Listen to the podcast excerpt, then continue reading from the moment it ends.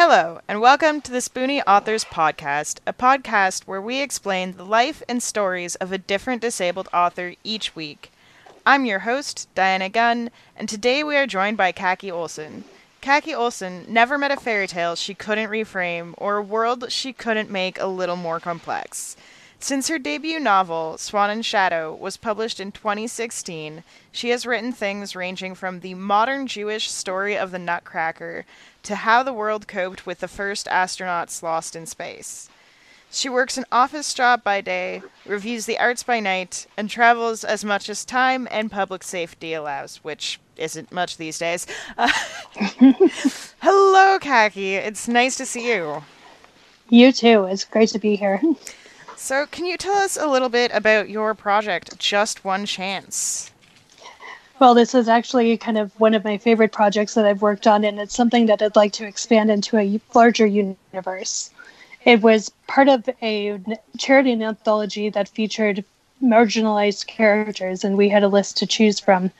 And so I ended up choosing three traits, which were maiden, time traveler, and android and writing the story of how this dragon smuggling android managed to save a human colony by convincing them to have an unusual sense of compassion.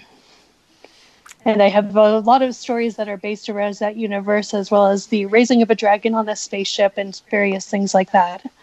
But I think it's a fascinating way to kind of integrate space travel and the promise of a new world, but also to see how things can go horribly wrong if under the wrong circumstances.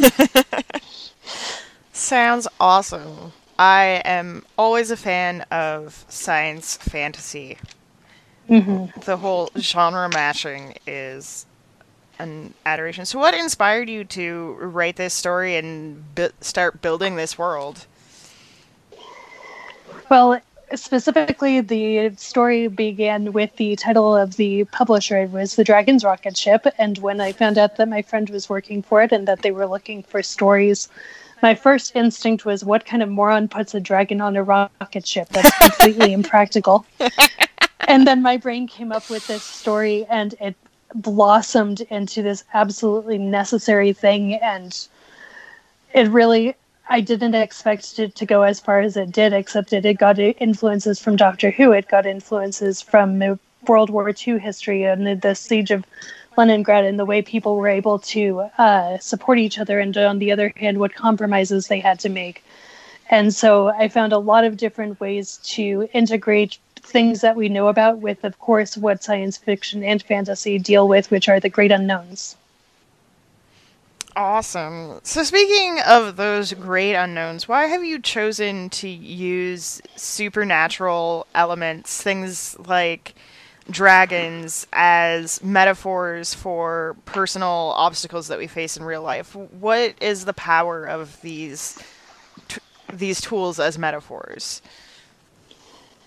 Well, uh, not to stigmatize it or anything, but I remember reading a fascinating round robin discussion during high school. I took a horror writing elective class.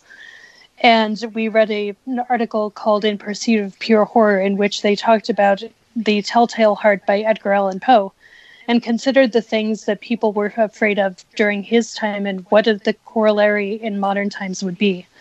And one of the things that they came to a consensus of is that one of the things that modern people both avoid trying to understand and to try to gain a better understanding of is mental illness because it's something that not everyone can understand on their own. Not everyone will experience it on a diagnosable scale, but they know that it is a presence and they know that it is something that is going to have an effect on their lives. And a lot of times that unknown is what it affects their interpretation of it. And so I see a lot of parallels with that, with things that we can't understand or can't put into our own frame of reference as something that we can do in terms of exploring strange new worlds for better hmm, lack of a better word for it.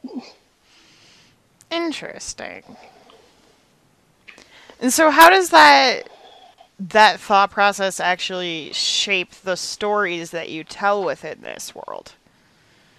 Well i'll give you a specific example. Um, with an upcoming story that i'm working on i had a discussed with my roommate kind of what coming of age events would occur within this world where they are literally on a generation ship. So some of the people who boarded the ship will be too old to actually survive to the landing.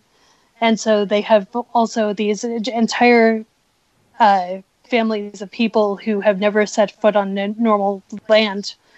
And that's an unusual thing. So they, we were discussing uh, what things they might have instead of, for example, a driver's license. And we uh, ran into this problem that putting a dragon in a spacesuit in an oxygen rich environment with the dragon having a bit of a panic disorder would be a recipe for disaster. But on the other hand, it's unjust to let anything deny one person a specific experience just because you're not willing to make an accommodation for it. And so we started exploring ways in which they could extend this experience not only to the dragon, but to other people who may not be able to cope with that kind of challenge, to other people who may have various reasons or various circumstances that make them feel set apart, make them feel unusual or unable to integrate in what we might consider a typical environment.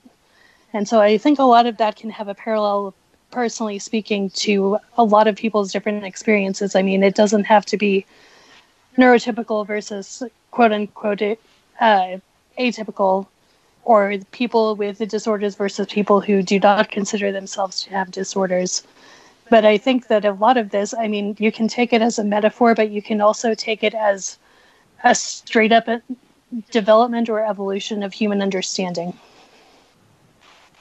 Yeah. So I think I really go into these things to explore what we can do when we are fi- faced with extraordinary things that we have to treat as ordinary life. Yeah. I love that. Um so how do, uh, do you actually approach the mental health uh, and particularly mental illness in your stories? You said that your dragon character has a panic disorder? Uh, he mostly has, well, this is a slightly drawing on my experience. I have post traumatic stress disorder as well as depression myself. And a lot of times I found that the day to day experience of my PTSD resembled a lot more a panic disorder than it did anything else. And this was an, actually an observation that a friend shared with me and I realized to be true. And so it, it, it ranges be his typical response ranges between a little bit of a social anxiety and outright panic and outright terror of things that are beyond his control. He has, or sorry, I keep on misgendering him. His name is Novus, which is a male name, but her name is Novus and therefore is a female dragon. So I apologize to my dragon for misgendering her. but sorry, I know I've lost track of the question. Uh, okay, sorry. What were you? Well, mental health and yes we talked about the panic disorder and then i got onto a tangent yes. i swear sometimes i just talk ahead of my brain sorry anyway i find that it's not necessarily something that i consciously do with my characters uh, for example in another of my projects the one that I mentioned in my biography with the modern Jewish retelling of the Nutcracker, there is no real diagnosis for what the main character is going through, but she has just lost her mother to cancer, and so that has a definite effect on it. As Spock might say, he is emotionally compromised. Also, uh, there's a character in my debut novel named Ashlyn who people actually consider her to be something of a special needs character when really it's a lack of understanding and the lack of wanting to put things into humanizing her because they just don't take the time to actually know her. But it's really something that kind of I listen to the characters as they talk to me about what things are their greatest fears and what things are their safe places. A wonderful example that uh, Gail Carson Levine, who wrote Ella Enchanted, told me once was that if you need to understand a character, you have to go through their pockets, see what they cannot live without, see what they might always be forgetting, see what they uh, consider to be their essential part of their life and to go from there. And so I think sometimes character development is a matter of seeing that uh, in reference to specifically the mental health, one of the most illuminating conversations I had with a character was when uh, I wondered what her greatest fear was. And she couldn't very well articulate it, but a few months after that, the Boston Marathon b- bombing happened. And my character let me know very clearly in my head that this was her actual greatest fear. It was her worst case scenario. And so there are things where we can certainly set down a list of diagnoses, a list of uh, symptoms or behaviors. But as with any mental illness or mental health, or even with any person lacking those issues, it's something that has to be a conversation and an ongoing evolution. Definitely. That is a fascinating uh, approach. I really like the quote about going through a character's pockets. Mm-hmm. Um, I definitely think that's. You know, there are a lot of things that we're told to look at in character development that are just like mundane things, like what's a character's favorite color? And I don't think those details necessarily have much import uh, like unless your character's you know uh, an artist or a fashionista their favorite color's probably not going to be super important to the story um, or particularly even that much of an important part of who they are. Um, but you do like what they carry on them what they're forgetting all the time uh, those details absolutely do make a huge difference. Um, and can actually tell you if you look at them right and you consider why a person's carrying that or mm-hmm. forgetting mm-hmm. that can also really give you a deeper picture into someone's mental health. Well, I'd actually like to reference something that I admire about a particular author who has occasionally written on people with uh, atypical mental statuses, and her name's Jodi Picoult. I'm sure you've heard of her. I don't know if you've read her, but in one one book called The House Rules, she has a narrator with Asperger's, and he insists on wearing the same colors for each day of the week. So on Monday it'll be orange, on Tuesday it will be blue, on Wednesday it will be green, and this even corresponds to his food and until you get into the character's perspective, you don't really realize that it is not just a preference for that day of the week with that particular color. It's a matter of routine. It's a matter of safety and what he can predict and what he can control. So I love that she included that just because your thought on the main character's favorite color being a thing. But I saw that in how she portrayed it and how it was useful. Yeah, and it can be useful. It, de- it really does depend on the character, but for a lot of characters, that's you know, really especially especially in science fiction and fantasy where a lot of the characters are going to be, you know, wearing uniforms or in circumstances that kind of dictate what they wear and they don't really have much choice. That is very true. like I don't know, your characters are on a spaceship because they live on that spaceship all the time. I'm assuming they don't spend all their time in uni- uniform, but I'm assuming quite a few of them do spend considerable time in uniform or in and a spacesuit. Even when they're not in, for example, I have a lot of civilians on that ship, and while they would love to go out and get something new at the mall, there is a limited number of days. There are a lot of restrictions on kinds of thread that they're able to do. There's a certain rationing for clothing allowances. And obviously, this is something that they can work with, but it, it's kind of like you're wearing a school uniform for the, c- the civilians, where you have to take what you're given and make it your own. Yeah. And, you know, that kind of world building kind of nullifies that. But. Yes.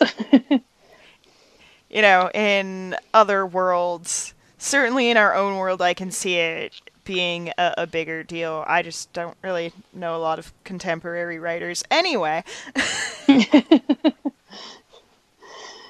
well, you're talking to someone who talks nonstop about Tolkien, so I can understand that.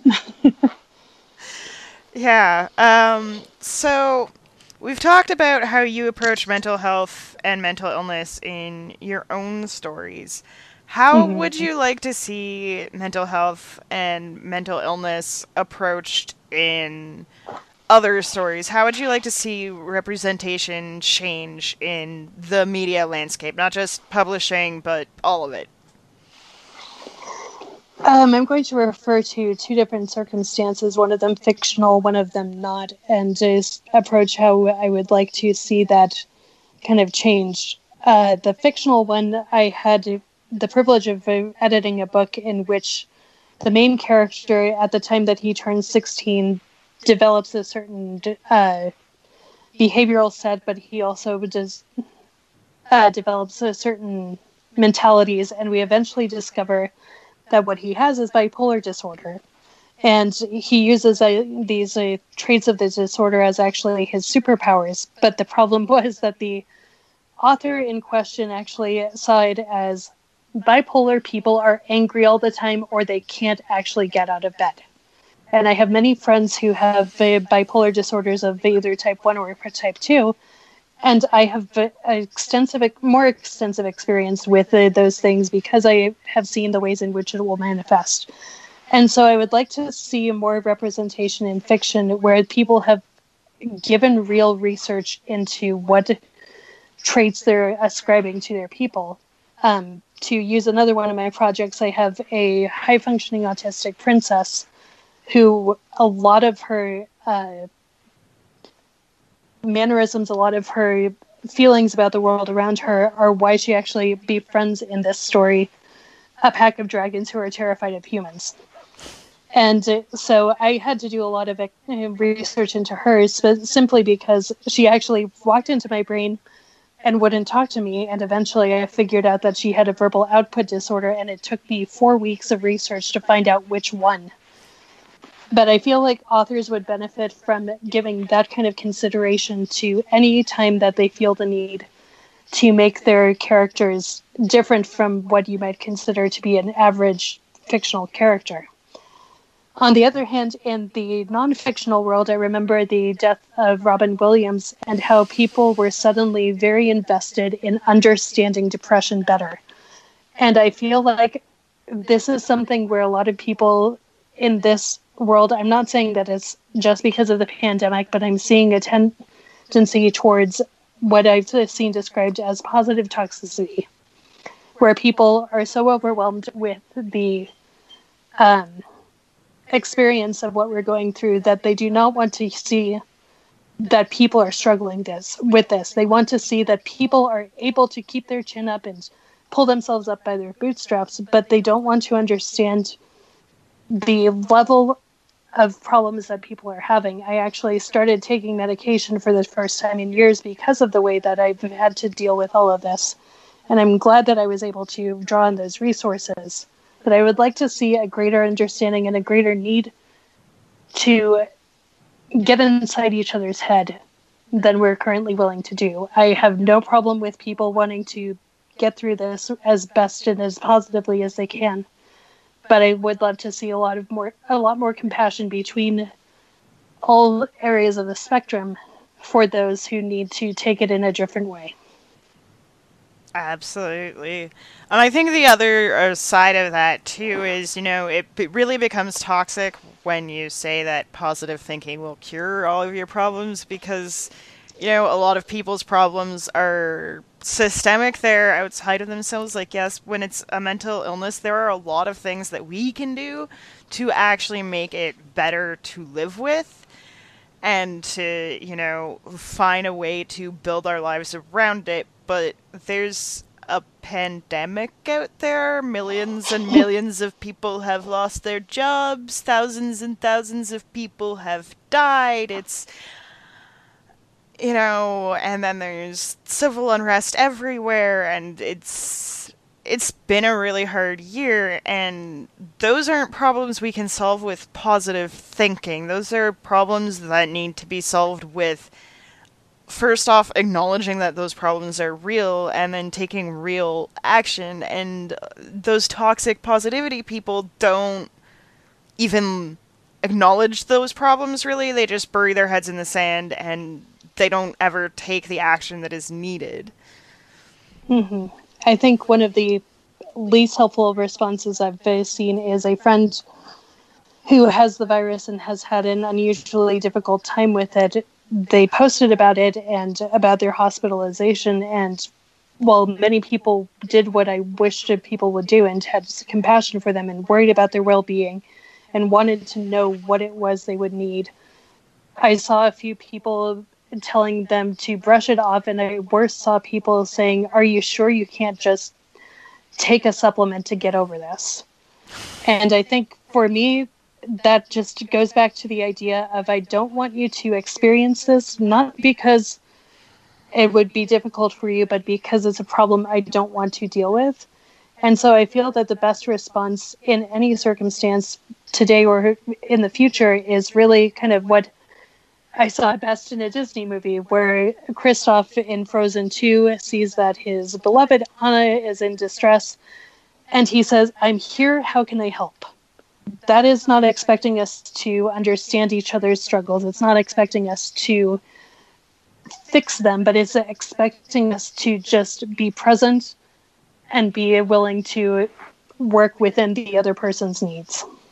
Exactly. I think that's really important. I think that's important for us to have in our regular interactions. And I would honestly love to see more of that kind of interaction in fiction, more truly supportive relationships and friendships. Uh, I understand that relationships and friendships are an easy place to mine for conflict, mm-hmm. but I do think that we default to that too easily, and we don't portray enough strong relationships for people to even really know what a healthy, strong relationship looks like.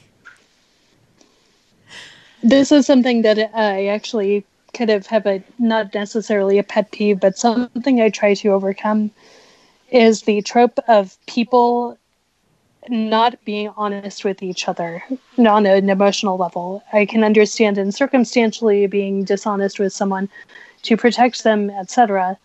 But I love fiction where I can find characters that rely on their families, who are able to talk to their um, friends, who are not afraid of telling things for the way they are. Yeah, absolutely. I hope to see more of that. Um, yeah, and I think that brings us to the end of our questions. It's been lovely chatting with you. And uh, you just to wrap up, where can people go to find out more about you and your work? Well, with me specifically, you can always look for me at kakiolsencreative.com. That's K A K I O L S E N creative.com. I also am the co host of a podcast on Tolkien and philosophical themes that we can explore together. And that's A Sacred Fellowship, which is found on iTunes. But between those two, you can probably find every mode of contact with me. And also on Facebook, I'm at Kaki Olsen, the author page, and Kaki Olsen Creative for the uh, Facebook group. All right. Okay, so since you run this podcast, I have a, a bonus question to ask you specifically. Mm. Your bio says that you have never found a world you couldn't make more complex. How would you complicate Middle Earth? the master of world building, how would you complicate his world? Oh gosh. Well, for one thing, I would bring everything that we don't know that is explained in things like the Silmarillion and the history of Middle Earth. There are so many books that are out there that give us a little more insight to things. But in terms of the Middle Earth as we see it in the books themselves, I would definitely drain a little of the innate humanity that he has in the characters because he has wonderfully flawed characters and wonderfully able characters that are able to overcome astounding things. But if they were a little more selfish, or if they were a little less confident in their ability to explore the unknown, it could have had very different endings. So I think I would give people a little less perspective of their role in a greater story, and I think that could change everything. So what you're saying is that you would make other people a little more like Boromir. Yes. Wonderful reference. Yes, I would make a lot. Well, not necessarily Boromir. There's Denethor. There's oh, there are so many characters who are just a few degrees shy of being an evil overlord if they're in the wrong circumstance. But yes, I would make people a little more uh, centered on the wrong things. Uh, Boromir's just the one I assume everyone else will know, right? yes. Well, my co-host actually has never ever read the books, and so does not yet know who Boromir is. It's going to be fun to get her through that. oh wow, this sounds like a very interesting podcast. I'll have to check mm-hmm. it out. All right, we're done. Thank you so much for joining us, and good luck surviving the rest of 2020. Thanks for listening to this week's episode of the Spoonie Authors Podcast. The Spoonie Authors Podcast is part of the Spoonie Authors Network, a community initiative devoted to sharing the stories of disabled authors and educating abled people about what life is like for disabled creatives. Transcripts of this podcast are also available on the Spoonie Authors Network. To learn more or become a contributor, visit spoonieauthorsnetwork.blog. And of course, if you enjoyed this podcast, make sure to leave a five star review on your favorite podcast streaming platform.